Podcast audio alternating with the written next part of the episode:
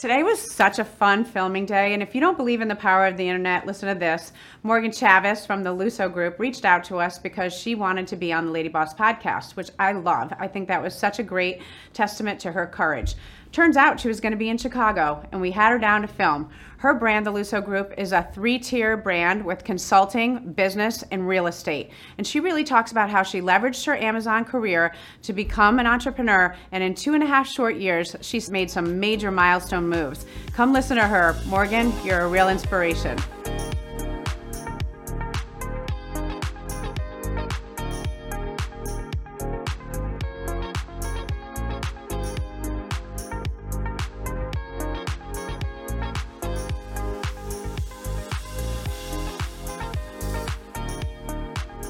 Morgan, I have so many questions for you. I'm so excited to be sitting with you. Super excited to be here. Thank you. Epic day in Chicago to be together and you away from Virginia.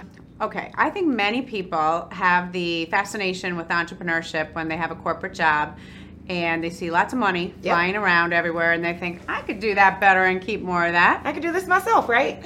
so, what got you the courage to jump off the, the ladder, the corporate ladder? I think what gave me the courage is my team. Um, I had already started my business before taking the leap off the ladder. Um, so my team around me were so encouraging. They're like, imagine all the possibilities of what we can do together if you're here with us full time. You know, we're doing well, you can do well with this too. It was really the push from the people around me that kind of gave me the courage to understand that this is attainable, that it's not just this unrealistic dream. Okay, so explain that. Were these people you actually invested in to start your business or freelancers? These are people who I actually invested in. These these were my employees, my team. So you actually invested in employees before you left your corporate job. I sure did. I opened my first brick and mortar business while I was a senior manager at Amazon. Wow. Yeah. Congrats. That's amazing. Thank you. Okay, so you have expenses, you're going to your day job and then you're, you know, side hustling at night to keep you, you know, your family investment Yes. How long did it take to really cash flow that business? It took me about two and a half years Okay. to uh, turn a profit on my initial investment. Which I mean, that sounds like a super long time, but it's actually very short in Yeah. the grand scheme of, of creating a brand and starting a business, especially brick and mortar. Now, why did you need brick and mortar when you wanted to become a consulting business? So I think that's what gives me my credibility. I always make this little statement who wants a coach with no receipts? You know, if we haven't seen any experience of this person being profitable, what makes me think that they can coach me to be profitable as well? Um, so I started my business in the beauty industry because that's where my interests lie. And I was able to scale that business and now teach others to do the same.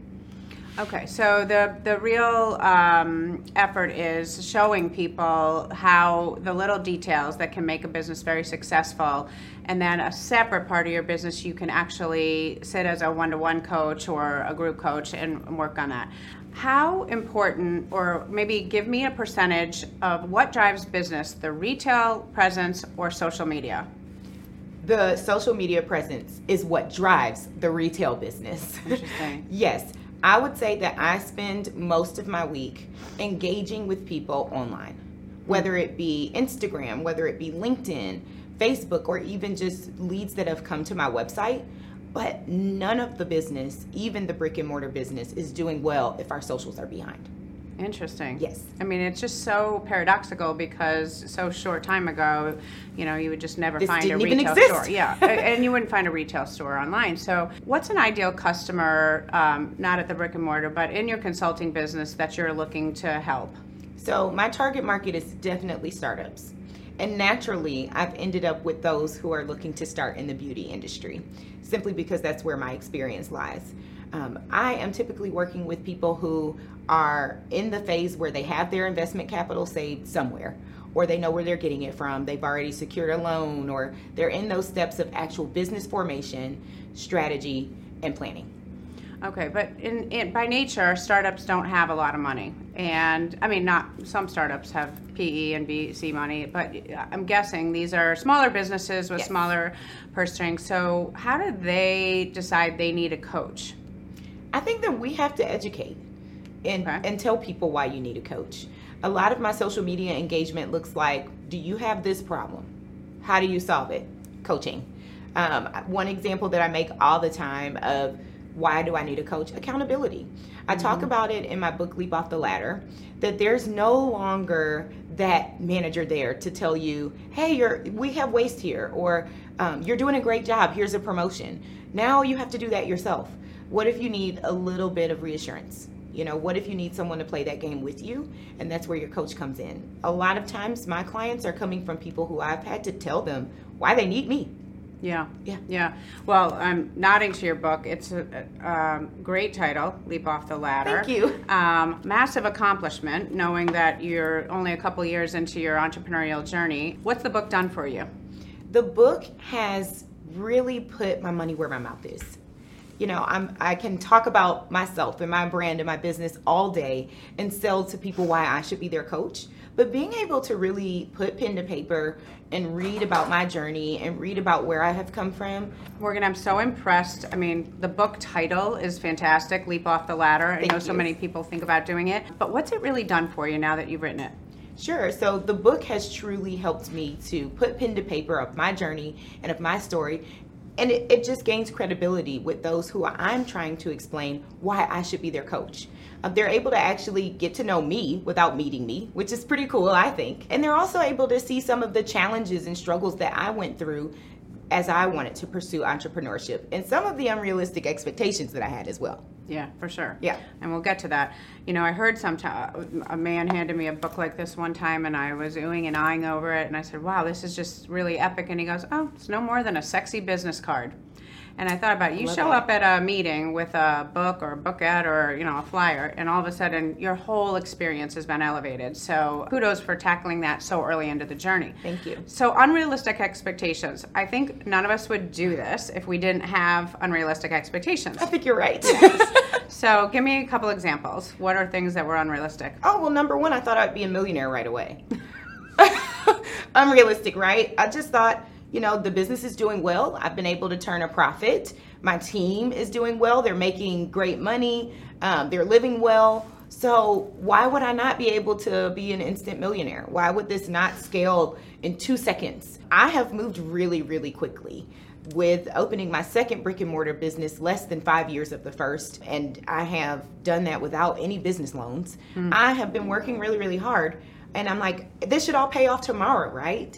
I think that was my most unrealistic expectation was how quickly I would turn a profit on my investment capital and how quickly I'd be able to use that profit to change my personal lifestyle. Had you ever thought that a lot of the people that you, know you may look up to or the millionaires, they create that wealth through a transaction on the business? You know, the business normally when you cash flow it and you're dumping money to the bottom line. If the the risk is if people start taking it out to go shopping and do you know increase their lifestyle, Yeah. then you don't have stuff to reinvest to make your third, your fourth, your fifth store, which is really creating, you know, equity and value for your business. So maybe just try to think about, you know, your net worth as going up rather than your cash flow. You know, Yes. cash flow drives net worth, but really the business is only worth something if it can be scalable and you know, dump to somebody else someday.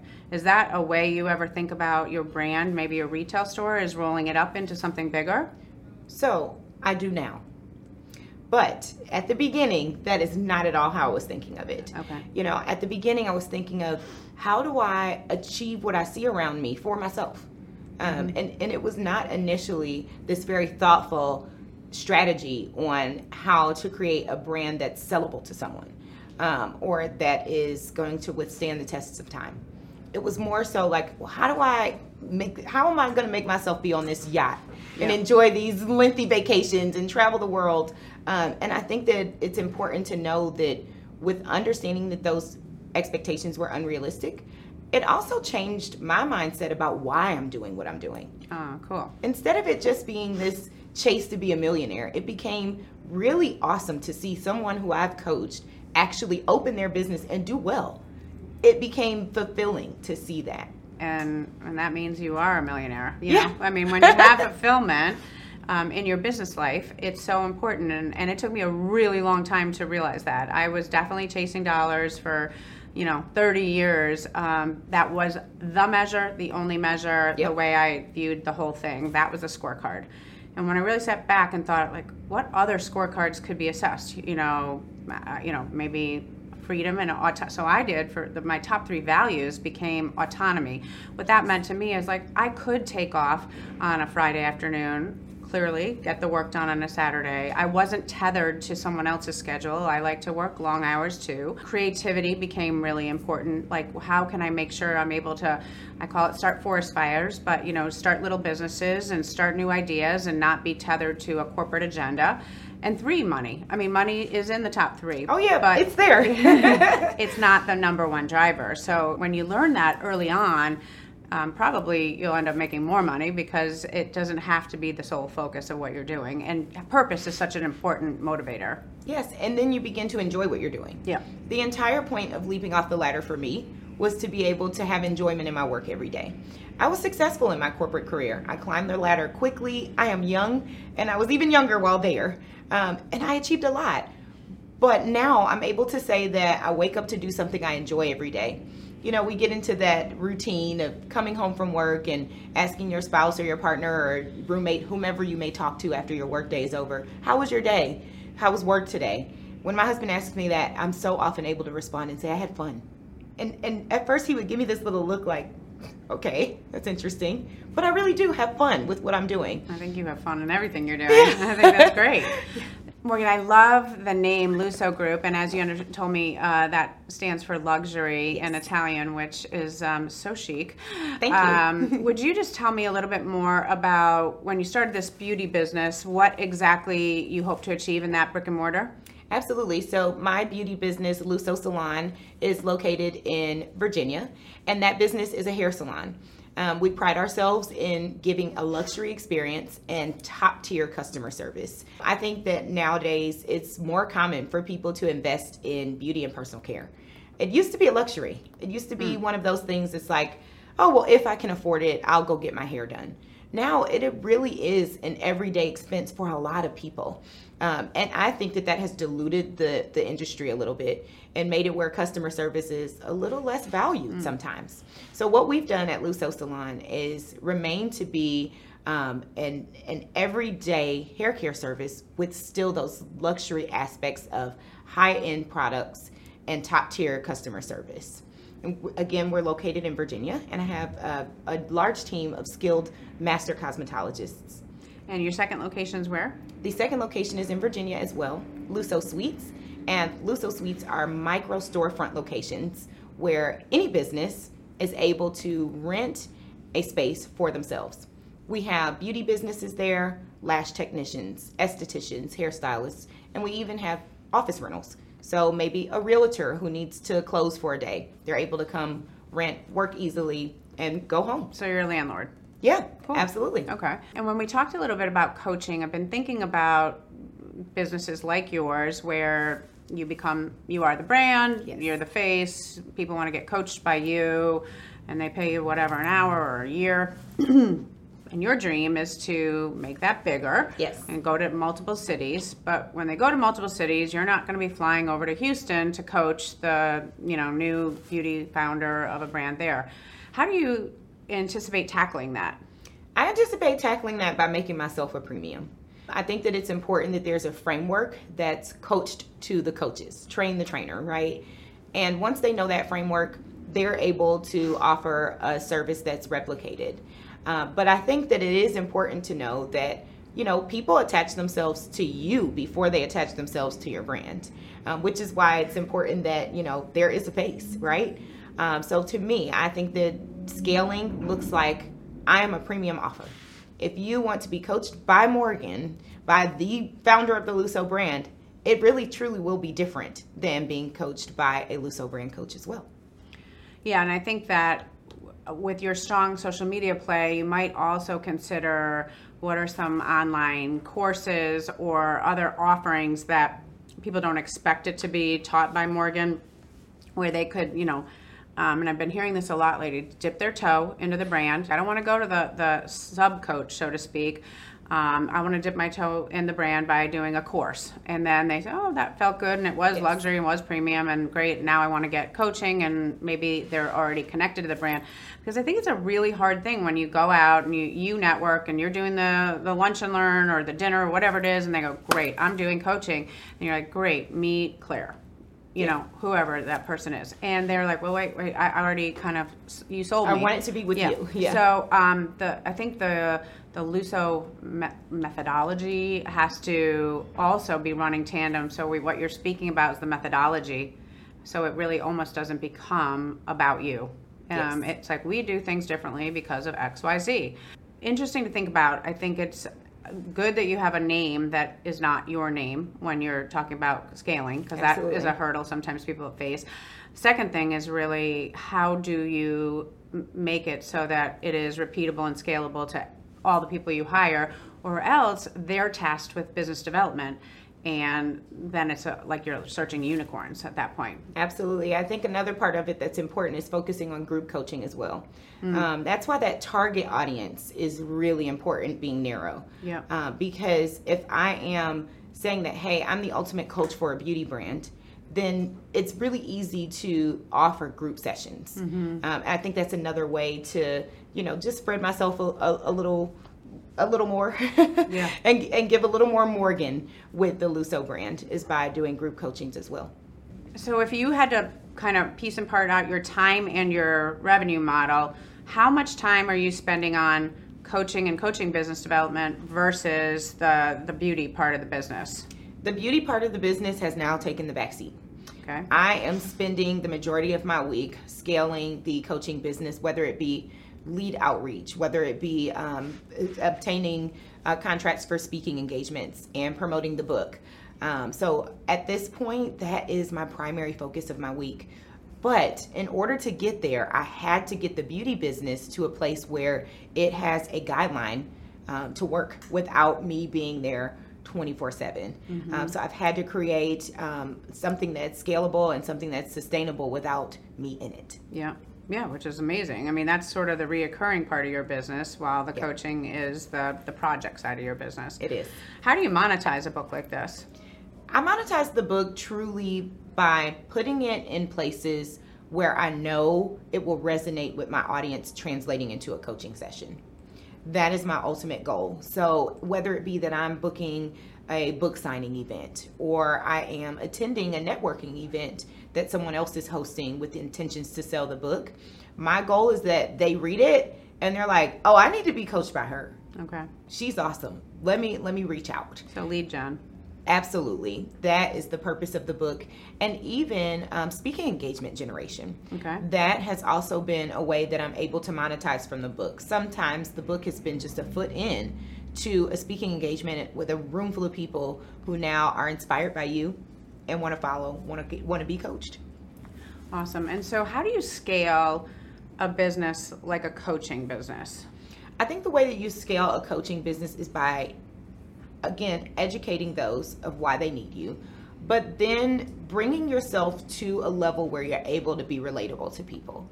I think that, you know, when we think about people who inspire us in business, like for me, one who pops into my mind right away is Jeff Bezos, who I used to work for. He is not relatable to me at all. I mean, he's a white man, he's old enough to be my dad, and he's the richest person in the world. I don't relate to that at all. I decide to put myself in this place where people can relate to me. Most of my audience end up being black women who are young, who are intelligent, who are ambitious, and they see me and they're like, "Wow, she's just like me. Why would I not be able to to learn from her? Why would I not be able to be inspired by her?" So, I purposely put myself in the face of those that I think can resonate with my story. I think that's a good answer to how do you target the right customer, which is really smart. That strategy, narrow and deep, is really good. You know your market, you go really deep on it, and, and that should um, be more and more and more customers and clients. I think what I'm trying to grapple with is there's 12 to 18 working hours a day, whatever we have, and at some point, um, a coach is you know you're giving you're giving you've got to recharge so you i don't know how many hours a week or how many days a week you can spend coaching but how do you get to the next level when it's sort of an hours business model Absolutely. We have to create a framework. You know, I think that the way for a business coaching brand to be scalable and ultimately successful at the level that I think you and I can both see is that we have to create a framework that we can train other coaches to use. Um, once we get to that point, I think that's where we really see that growth.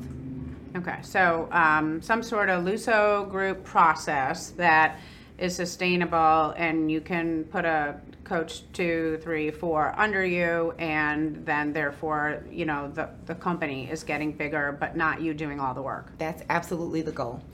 So, what, is, what does success look like in three years for you?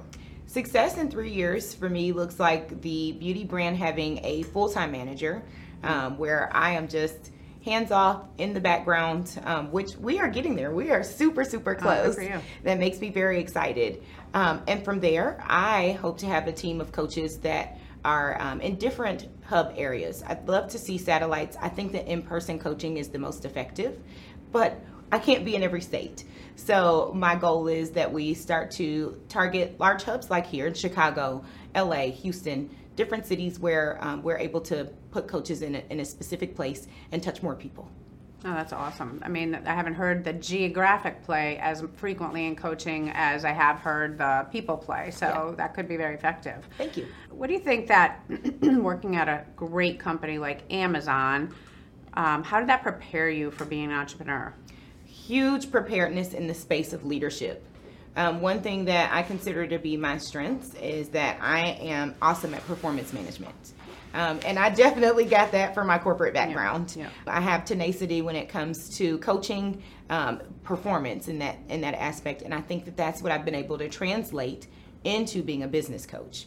It's no different to me than performance management of a team or an employee. If I can teach that person how to correct a behavior and how to track progress, why can I not teach an entrepreneur to do the same? Yeah. And so I think that that's one of the most valuable skill sets that I earned working at a company like Amazon. And grind, because yeah. I think they grind their people. Oh, yeah, they do. We work hard. if you had to, you know, think about the biggest thing that, the biggest lesson, I take money aside, of what it was to start your business that you said, geez, I wish I would have known, what would that have looked like? I talk about a lot of my lessons learned in my book, but the one that resonates with me the most definitely is being overzealous with my investment capital. Hmm. It's like this instant gratification. And I will use the generational term I am a millennial. And so instant gratification, I think, is just a part of my makeup, right? Um, and I, I think that it translated heavily in my career as well with creating the brand it was like, I want two buildings today. I want a full team today. I want all the furnishings today. I want a solid marketing plan, the top tier today. And then you have this money that you've worked really hard to save or earn or have someone invest in your brand. So you're just like, oh well, I've got it. So let's let's do this. Let's let's risk it all. High risk, high reward, right? Um, I think I learned that I needed to slow down. I needed to enjoy the journey. I needed to document my learnings. I needed to document my mistakes and what I was doing well, just like I did when I was in corporate. Yeah. Yeah. Was it your money or did you go out for outside capital? It was my money. Okay. That I worked hard for. Mm. And my dad. I, I, plucked his pocket maybe once or twice. okay. No, it's just interesting. I always wonder like when people raise money, are they more free to go out and invest. Is that the mindset? Well, it's not mine, so let's write a bunch of checks. But when it's yours, um, I remember just being super cautious, which is not my nature. I'm definitely instant gratification. I, I was like, well, we got to make money before we hire this next person. We got to make money which has its cons also because yes. there were times when the market was going like this in one of my businesses and I could have stepped on the gas harder but I was so worried about not borrowing money and not, you know, definitely not going out for capital wasn't one of my fantasies. So, because then you have to report to people, which I was really not a fan yeah. of. So, um, anyway, that's interesting. Well, I think those are lessons that are important. You can, you know, always go to the pace of what you're willing to invest. And now you have a stronger sense of what actually returns and when, so you can make a better plan around it. Absolutely. I think that my lessons learned made me more risk averse. Um, and so with my first brick and mortar business, I didn't borrow from a family member at all. It was all me. And but even still I was just so comfortable spending because I just knew like, oh well, I want this luxury brand. You know, that's what it's all about. So I'm gonna have to spend money for it to look that way. But there was things that was extremely wasteful. Um, and then when I reflect on my corporate career, I did really well because I was not wasteful. I was good at identifying waste. I was good at optimizing. And I realized that I was not doing the same with my brand, that I needed to optimize the same way that I did when I was at Amazon running a program mm. for 13 countries. Yeah. You know, why not take that same mindset here with my own? Uh, so, with the investment in the second brick and mortar business, where I did tap into my dad's pocket a little bit, um, I, I, was I was more risk averse this time. I was smarter. Um, I was less wasteful. I realized that some things could grow and evolve and and be obtained later. And who's your accountability partner? My husband. Okay. He is my accountability partner 110%. Um, and he's also my cheerleader. Good. I have the tendency to get wrapped up in imposter syndrome and be very down on myself. And he is really good at identifying when I'm getting there. And he's he's good at stopping me. He's like, nope, we, we have lots of wins today. This is a journey, not a sprint. Mm. I mean, the best cheerleader ever. good message and, and super relevant because it is um, it is a long journey and some days aren't easy. Yeah. So yeah, great to have that kind of double partnership. That's really important. Absolutely. Anything else you want people to hear about your story that you'd want them to think about?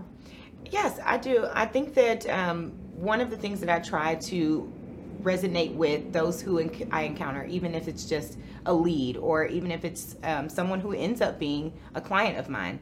I want everyone to know that we all really do have a purpose. Um, I know it sounds super cliche, but I think that we hear it and we kind of let that just brush off.